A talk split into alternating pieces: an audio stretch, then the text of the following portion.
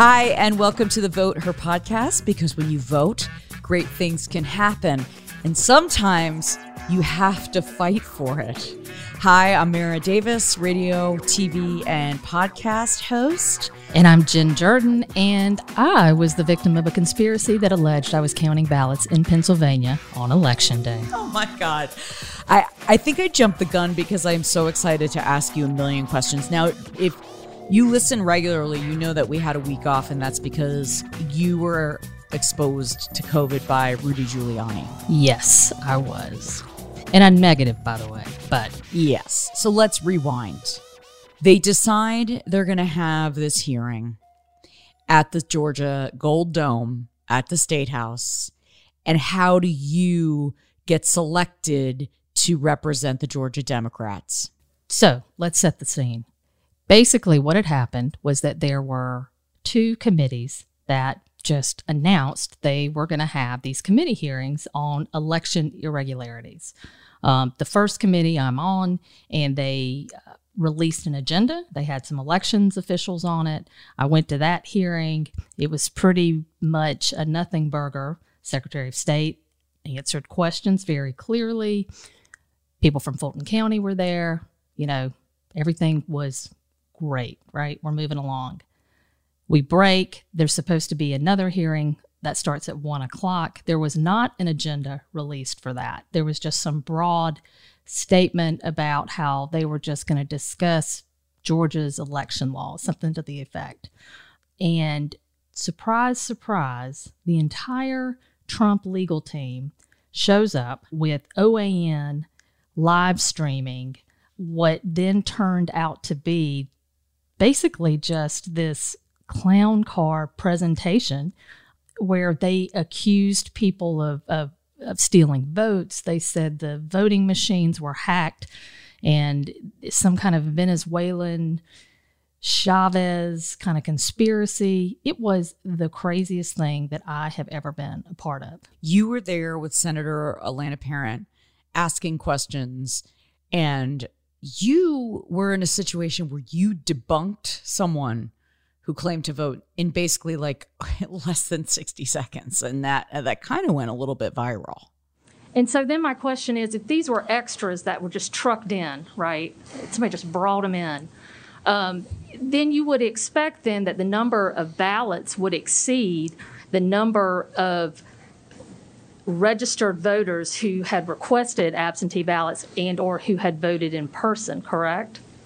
Um, it, underneath the, you know, within the margin of error, the, um, we, we've seen, again, not, I haven't seen in Georgia, so I can't testify to that, but we've seen in other places where um, ballots were segregated, separated, and um, discarded or not, not counted, and then other ballots were injected, and those were um, by affidavits that uh, have been uh, acquired by the, uh, all the legal teams. And so, for example, in Georgia, Sen- you Senator don't know Jordan, just one if, more. you get- if yeah, I was going to say One more, just Mr. one more Chairman. question. So sitting here, you you don't know that the fact that the number of ballots cast actually matched the number of registered voters that requested absentee ballots and then cast the absentee ballots and or appeared in person to cast ballots, correct? That's correct. Okay. So, this is what I realized as I was sitting there. People really just don't know the law. They don't know elections procedures. And I don't even know if they want to ask or try to find out. It's almost like they just want whatever belief they have just to be reinforced. And, you know, that's really problematic because Trump, his legal strike team, which was pretty god awful, I have to say, they're taking advantage of that. They are taking advantage of people who who want to believe something went wrong, something bad happened, because otherwise Trump would have won. And really, it is. It, I mean, it's hurting us. It is corrosive to our democracy. And what I'm concerned about is that somebody's going to get hurt because there have been death threats um, from the Secretary of State, the governor, on down, and even Senator Parent and I received some of those. which uh, is so insane. There's a photo of you and Senator Parent, and Giuliani is in your face it looks like he's having a pleasant conversation with with you both. What was really going on there? So go figure that the mayor is going to take the first opportunity on the first break to come and approach the only women in the room. He was very happy to come talk to us and, and went straight into compliments and how great we were and you know just it was just the weirdest thing ever. And all I could think to myself is, I'm clearly not doing my job if he thinks this is the most pleasant experience he has ever had. And you said this to me on the phone, uh, but I want you to repeat it. You had a mask on to mask your resting bitch face while that was going on. Holy camole. I mean, I was like, I cannot believe this guy. He doesn't have on a mask. He's getting all up in our face. He's wanting to touch us. He's like leans into me to to shake my hand, and I like jump back as if you know he had the cooties, which apparently he did. So it's one of those things where it really was probably one of the most surreal, bizarre days that that I have ever experienced, and then all the fallout from it was even crazier. And that was people were accusing you and Senator Parent of counting ballots. There was a photo of these two blonde women, which we now learn was taken in Pennsylvania, that you two were, which I found this so funny, this conspiracy, because we've spent a lot of time together over the past couple of weeks, and your leaving the house is very limited. Number one, I tweeted this out that it would require you to put on real pants, which is something you and I don't like to do through this pandemic. And number three, it's this is insanity. Of course, it's not true. Well, what's what's nuts is it started with that it was Elena and I at State Farm Arena because you know that whole conspiracy of of black suitcases of ballots being stolen and all this crazy crack crazy stuff, right? So it started as that. Then I quickly, with the help of a friend, debunked that because we found like a USA Today story with these women pictured in a video from counting from Pennsylvania. So then it then twisted into, oh, you and Elena were in Pennsylvania on election day counting ballots. And I I just was like, I don't even know what to do with this. Well, then the Twitter just nightmare started happening and I got a little taste of it. I mean, I'm sure it's nowhere near to what you've experienced and Elena has experienced, but you guys were on Don Lemon on CNN, and I was all excited, you know, because I'm your unofficial publicist. And of course, I'm texting uh, Jen, make sure you plug the podcast. but I took a screenshot of the appearance and, uh, like thanks you know senator jordan senator parent for speaking up for what's right on cnn go, you know, you go, girls. And um, I turned off the phone and I went to bed. And then I woke up in the morning. And man, the the the troll orama had arrived. It was something. Now, I, this has happened to me before. I've had tweets that have gone a little bit viral, and I, I but this was just. Um, and and and Jen, you've mentioned this before about accounts that have started in November 2020. They're all new, and it's usually a name followed by a series of numbers. That is a good indication that it's this is like a fake person or a bot somewhere. Well, and you look at how many followers they are. You look at kind of their their Twitter history. There's also a good um, thing called Bot Sentinel that you can run certain uh, Twitter handles through, and they analyze the Twitter behavior to determine what does this look like something that's being triggered by an algorithm you know, is this Russia or whatever, or is this a real person? And so if you do have questions, that's a good thing to do. But these were pretty easy to suss out because most of them were started in November of 2020 and all they were focused on were conspiracy theories and really trying to divide people in this country. Right. So I always like to engage somebody because I have made friends on Twitter who have hated me and have said something nasty to me. And then I can hone in on one thing that we can agree on, whether it be music or food or something. And one guy was wearing a Grateful Dead t shirt in his profile with pic. With the Braves hat, too.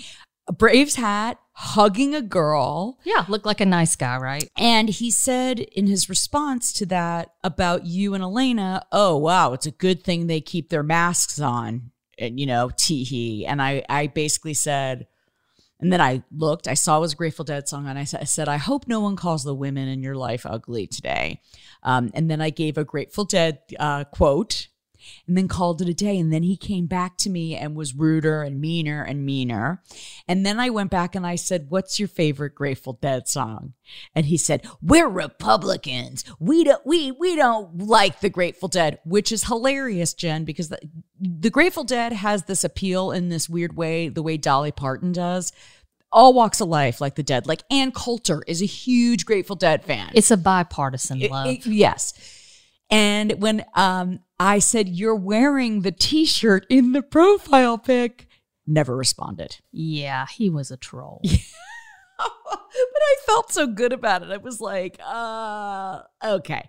But it's scary. And I'm sure it's a lot scarier for you. what was crazy is that like I woke up, I think it was Saturday morning when it really hit, and Herschel Walker is sharing this conspiracy theory to all of his followers. And let me tell you something, as a damn good dog, UGA grad, Herschel Walker in my wildest dreams to the idea that he would be complicit in spreading a conspiracy theory about me. My first dog was named Herschel. I was just like devastated. That's really sad. He's gone over to the other side of scary. And that's, I want to switch topic because while we talk about scary or horror show, uh, let's talk about the Georgia runoff debates. Dun dun. Okay, so we start off with Ossoff, who debated an empty podium. And even people on Fox News were saying how stupid this was. Greg Kilmeade got on, or oh, sorry, Brian Kilmeade. I get the confused with Greg Gutfield. They're basically, they all morph into the same person. But talking about how that was really stupid to kind of give your opponent in the entire time uh, to himself. That was a dumb move. I don't know what Senator David Perdue, Steve, was thinking uh, sitting out yesterday. Uh, he, he won by 88,000 last time. Why give your opponent all that free airtime to beat you up? It was like an infomercial. I mean, and also because people were paying attention to it nationally, I mean, it probably got even more eyes on it than than normal. I mean, look, Ossoff did a great job. And basically he was able to say what he needed to say to deliver the message and really kind of frame why why Perdue wasn't there. And basically he said, you know, he doesn't want to be on the record with respect to his stock picks because they're being investigated. They are, and I, I've gotten a kick out of at the Perdue campaign events. Uh, There's someone dressing up in a chicken outfit. and then Kyung Lah from CNN did a great story. I want to play just a little bit of audio from that. Of literally, she followed that that jean jacket bus all over the state trying to get an interview, and it just wasn't going to happen. Senator, Senator, Senator Perdue, Senator. Perdue staff told us he would not take any questions. That was stop one at the senator's bus tour. At stop two, Senator Perdue delivered his planned speech, and I talked to a staffer. Excuse me. Hey, um, I'm with CNN. Yep. And uh, could, could we just get a couple of minutes with we'll see how Senator? the time goes. Perdue took pictures, and then Senator, Senator, Senator. Hi, Senator, Senator, Senator. I'm Kyung Lah from CNN. Hey, hey, why won't you debate, Senator? I, if you're a Republican strategist, who's telling him to not talk to anybody? Who's saying that this is good vi- advice? Look, the only reason not to show up and the only reason that your advisors would be telling you to do that is if they were worried about what you might say.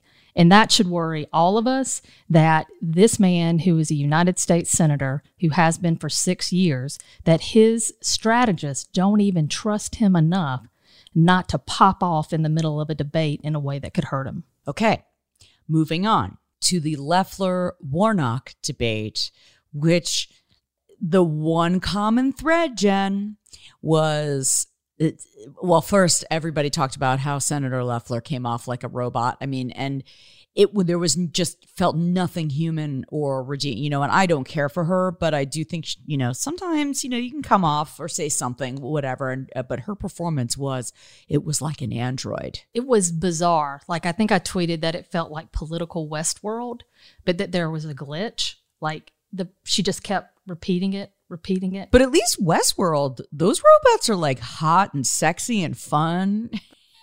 You know this not all of them uh, true true my opponent, radical liberal Raphael Warnock, radical liberal Raphael Warnock, radical liberal, radical liberal, radical liberal, radical liberal, radical liberal, radical liberal, radical liberal, radical liberal, radical liberal, radical liberal, radical liberal. So is this something that could benefit her in the end because you just say something enough times where where it works? Look, I think that's their whole play. I mean, if you sit here and watch television for any period of time, oh my gosh, January 5th cannot come soon enough.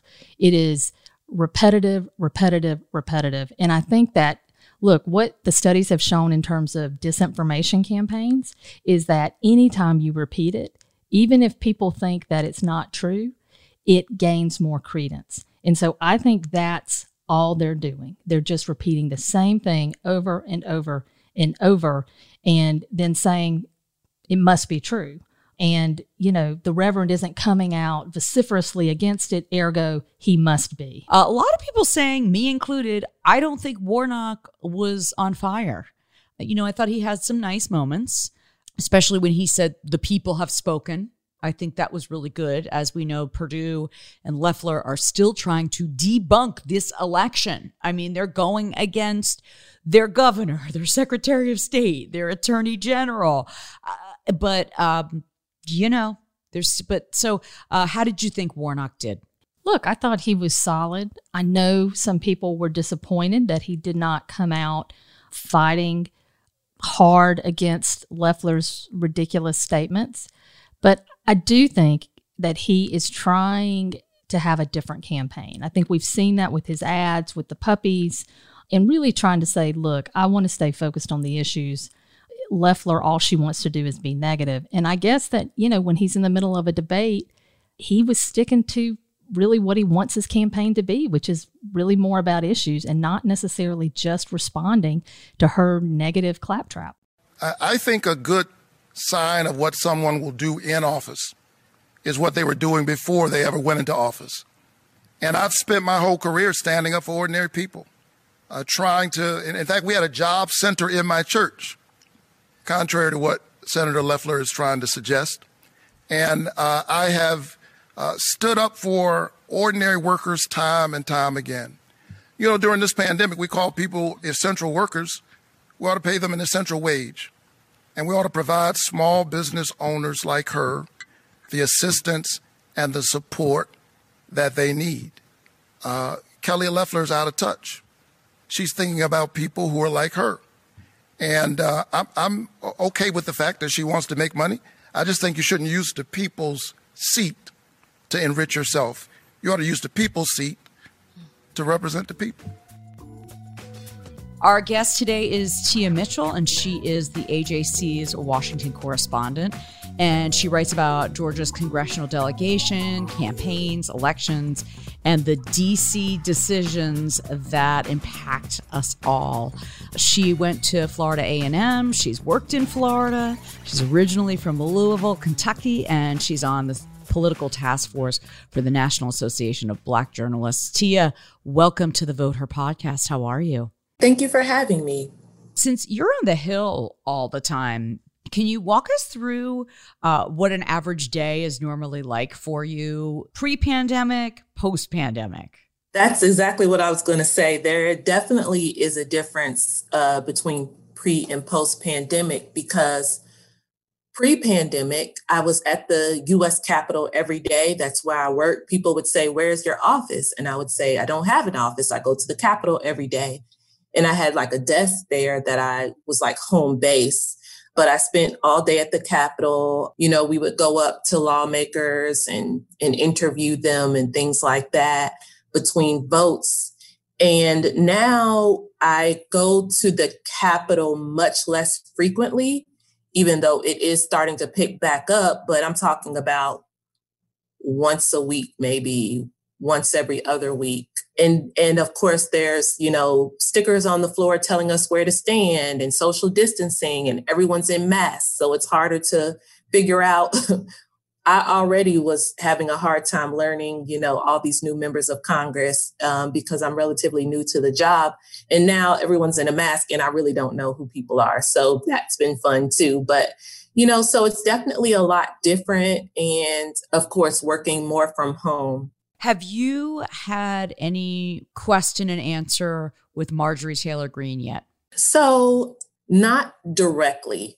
During the campaign, I uh, would email her staff because I was still not traveling until, you know, the week before uh, the general election is when I finally got back down to Atlanta. So for most of the campaign, remember, it was competitive for her during the primary and the runoff.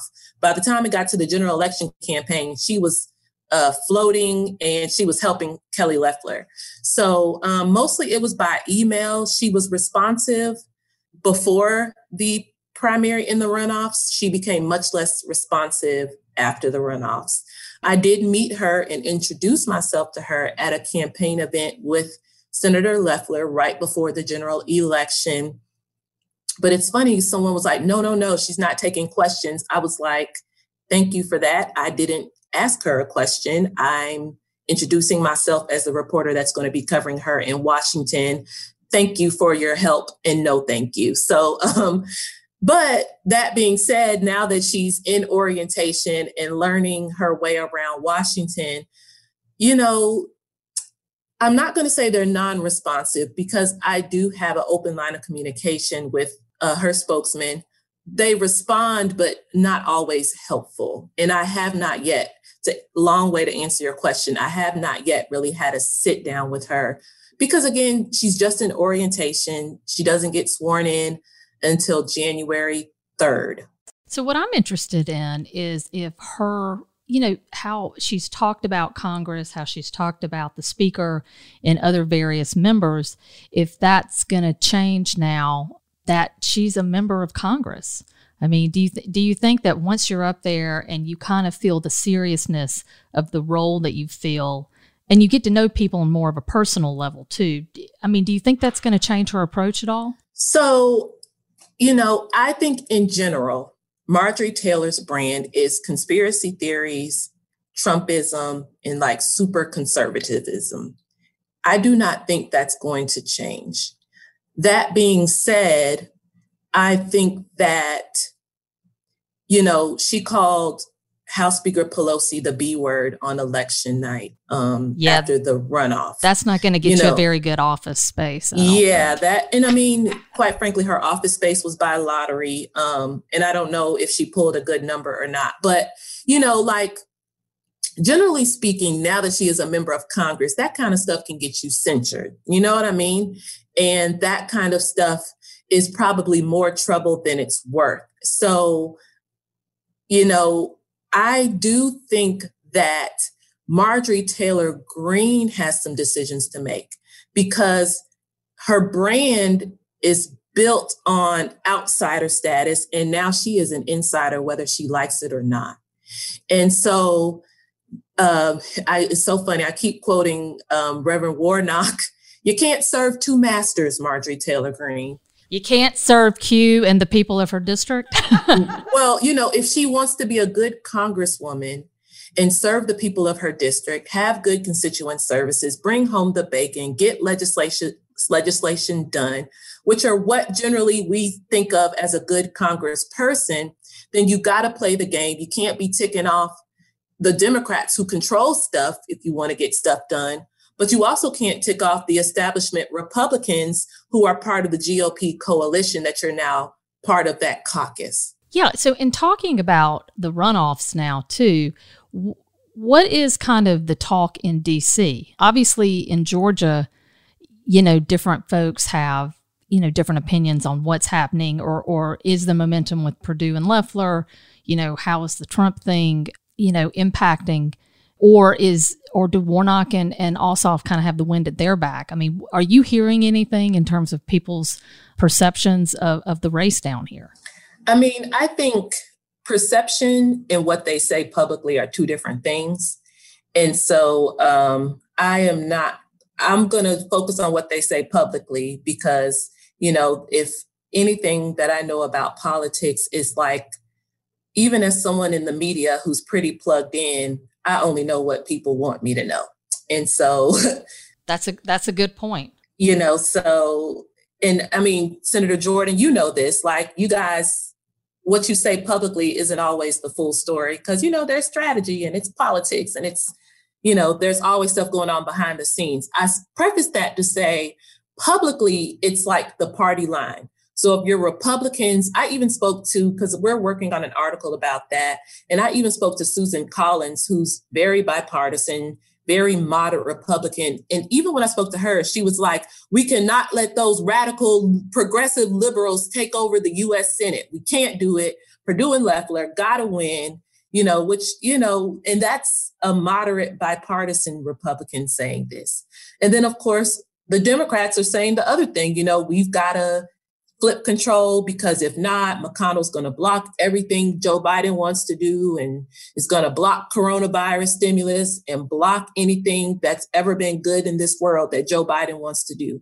And I think because this is, it's so partisan because control of the Senate is at stake. And so each side is kind of digging in about the importance of winning and trying hard not to come across as they think they have it in the bag because they need voters to have a sense of urgency about it. That being said, you know, I'm sure you guys have seen some recent polling. It looks like Democrats are kind of in the driver's seat right now, but it's still early. Early voting hasn't started. Absentee ballots are just starting to trickle in. And again, I do think Democrats are up against this whole thought of divided government. And in theory, when you ask just regular people, not us political insidery people, but just regular people say divided government is good, it's checks and balances.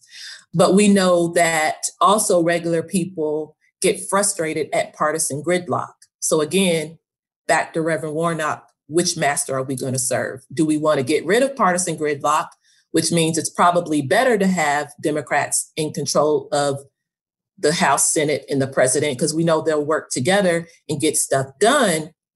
That's probably more attractive to you if you like what you think they're going to do.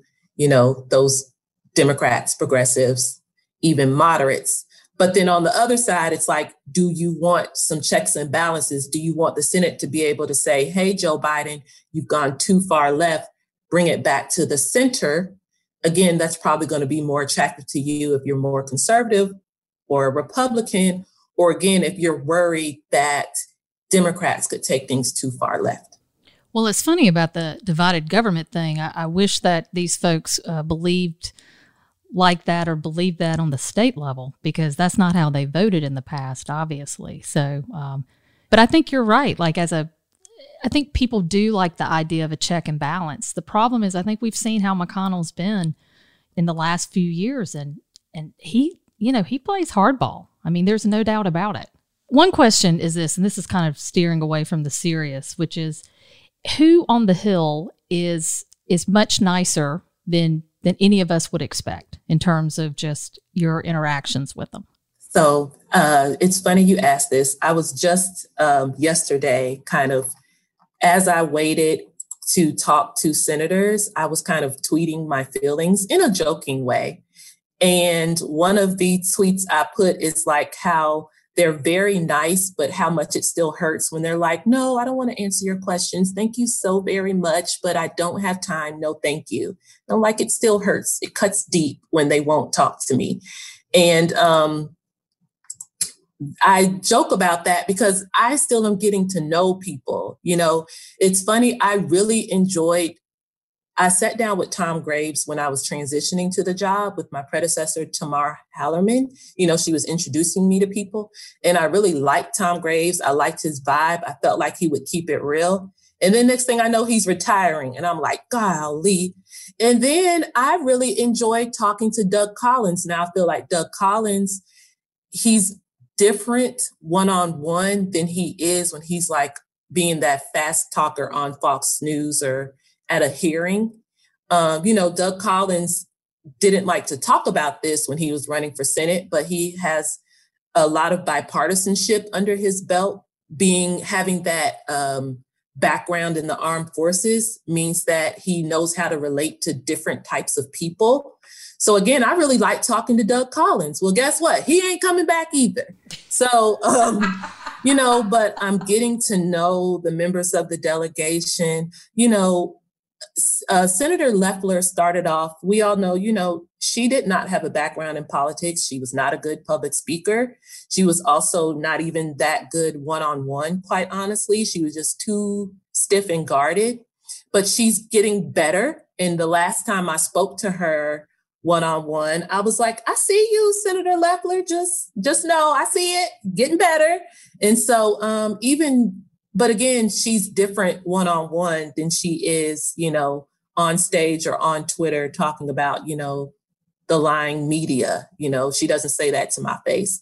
So, but also I will say that I know Florida delegation members probably even better then I know Georgia delegation members because my entire career up until 2017 was in Florida. So yesterday I spoke to Governor, well, Senator Scott. I covered him as Governor Scott. So he's like, "How you doing, Tia?" And I'm like, "How you doing? How your wife? How your kids?" You know, and like, but I'm still learning people. If you're listening, delegation members and staff, let's do virtual coffee. I'm a I'm fun and I I'm fun. I, you know, I like to cover politics and I'm, you know, serious about my job, but I'm cool. Let's get to know each other. I believe that just from hanging with you right now. Who's the most fun journalist? Like, who do you want to, like, would Manu Raju be a great guy to have a beer with?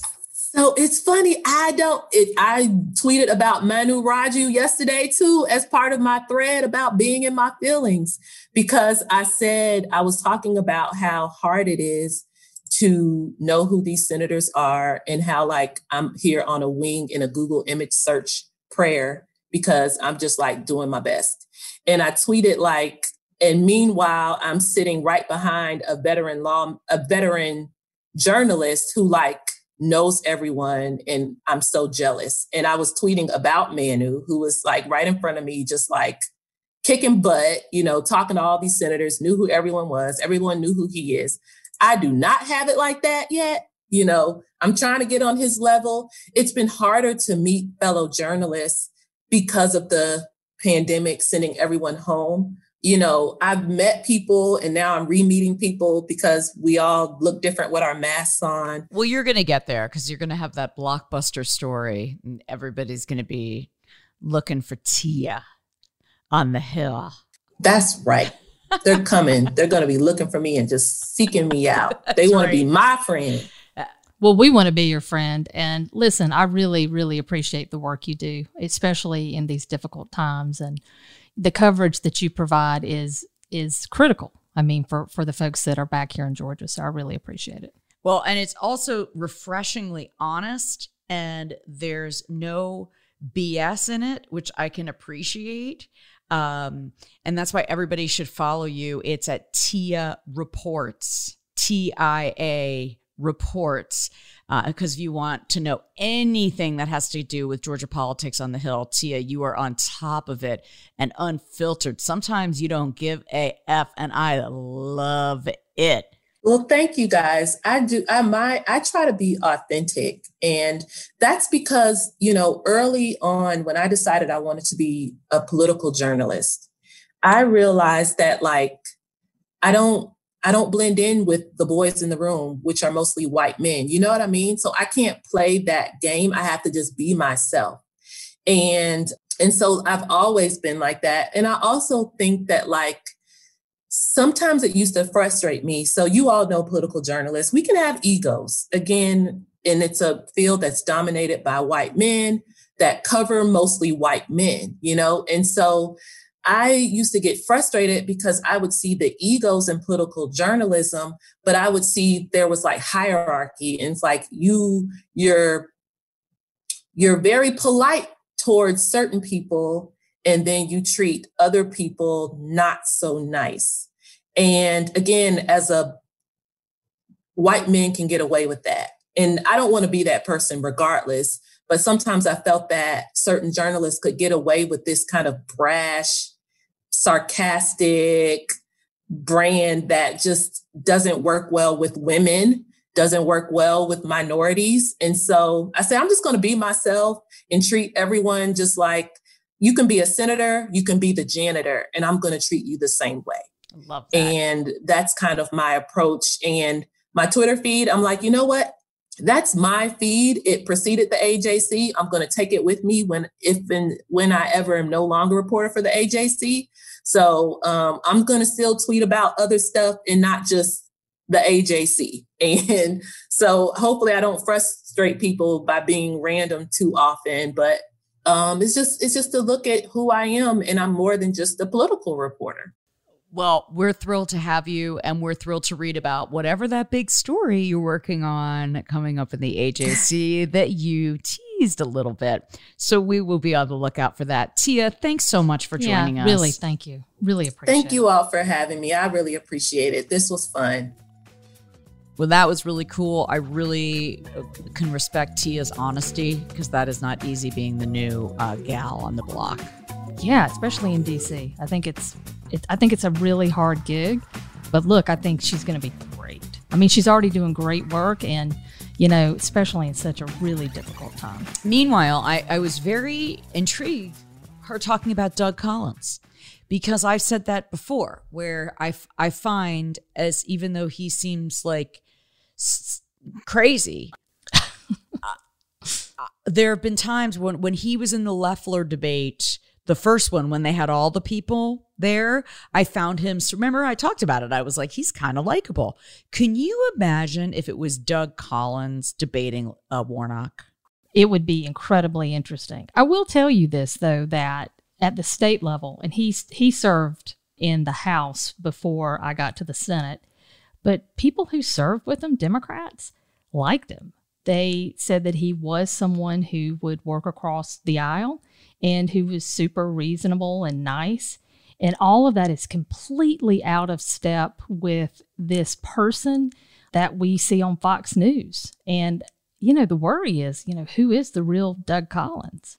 Well, it's really all about money and power. And uh, this is, you know, what you're seeing now with the governor, Governor Kemp being dragged. Just, you know, you, you talk about the death threats and insults that you've had to endure. Nothing compared to the Secretary of State, the governor, um, and on down. I mean, it is people have people have got to just stop this. This is crazy. Well, the one that really got me was uh, Jocelyn Benson. Was she the Secretary of State in Michigan?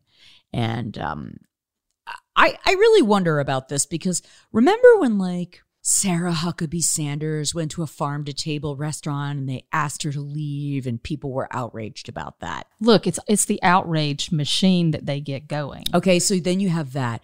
Remember when Rand Paul left the speech at the RNC and protesters were shouting him at him on the street and people were out of control. How can you yell at Rand Paul? This is a public place he was in, walking down the street. You're sort of a target. But this woman was hanging up Christmas decorations with her four year old at her home when armed protesters showed up at her home on a Saturday night and literally crickets from these people who are upset at uh, this cancel culture or I, I, I mean it's it's pretty outrageous. Well what's outrageous about it especially in michigan we know that the militia up there had planned to kidnap and and try gretchen whitmer for treason and then carry out some kind of punishment. I mean it is it's outrageous. And and really what's interesting is the focus on women that are elected officials. I mean, it really does seem that a lot of these militia groups or a lot of these trolls online go after women specifically, you know, and I think they're trying to scare them. Well, they're trying to scare you too. You've gotten some really good hate mail. Do you want to do like a Jimmy Kimmel uh, read? I mean, people are talking about your hair. They're talking about your face. Uh, they're calling you Karen. do you have so one? so I've got a couple. This was from a guy who talking about the crazy conspiracy theory about me and Elena counting votes somewhere and they said I was going to go to prison and he says just make sure you have a lot of money in commissary so you can pick your prison wife. that was interesting. Um, you know, in just a lot of all caps. I mean, this one was pretty serious. What's up, you miserable, corrupt POS? I hope you die a horrible, painful death. I mean, y'all, at least this is just, it is just nuts. I mean, I got accused of committing treason. I'm disgusting. Oh, this was a great email. That, I'm that sorry to got. laugh at that one. I mean, I'm I'm really just that that hearty laugh was you finding a prison wife because that's an amazing visual for me personally, just in a jokey way. Well, my husband asked me what I wanted for Christmas, and I said, Well, you better get me some smokes so I can get a better prison wife, obviously. So, and this was a funny one. And there are a lot of women that are sending these emails, which is nutty buddy to me because I'm like, I don't have time to do anything, much less randomly threaten or say something really mean to an elected official.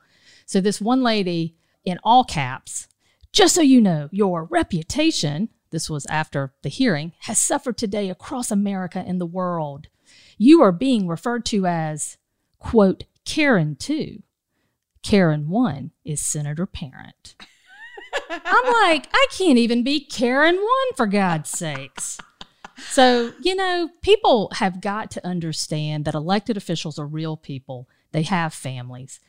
We can disagree about policy, but at the end of the day, you can't do this. This is not what we do in a civil society. And this kind of stuff, it doesn't scare people. It doesn't scare me. It, it pisses me off. And it makes me think that really what I'm doing, I must be doing something right. Well, it it it's great that you have that attitude and you have to kind of laugh it off like we are, but it, it, it does cut through your soul a little bit when you, I mean, just as we've been sitting here recording, Jen just said, Oh, look, look at, I just got 30 emails in one minute. Yeah, I think I've gotten a thousand this morning from people who apparently think that we should cede our sovereignty to Texas and basically overturn an entire election because their feelings are hurt that Trump didn't get reelected. It's unbelievable. Okay, a couple of notes here. Want to say hi to Marcus Flowers. Marcus is our biggest fan and listener. He tweets me every week, and you, Jen. Very excited about listening to the Vote Her podcast. By the way, I love a fan and I love anybody who reports back on their listenership.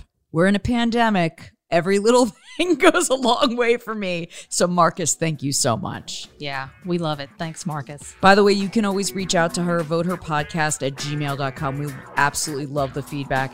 If you're going to tweet at Senator Jen, please don't talk about a prison wife. And if you're going to talk about a prison wife, make it funny. And tweet at Mara, apparently. Uh, thanks, Christina Loringer, uh, for always doing a great job editing and producing this podcast. We will talk to you again next time.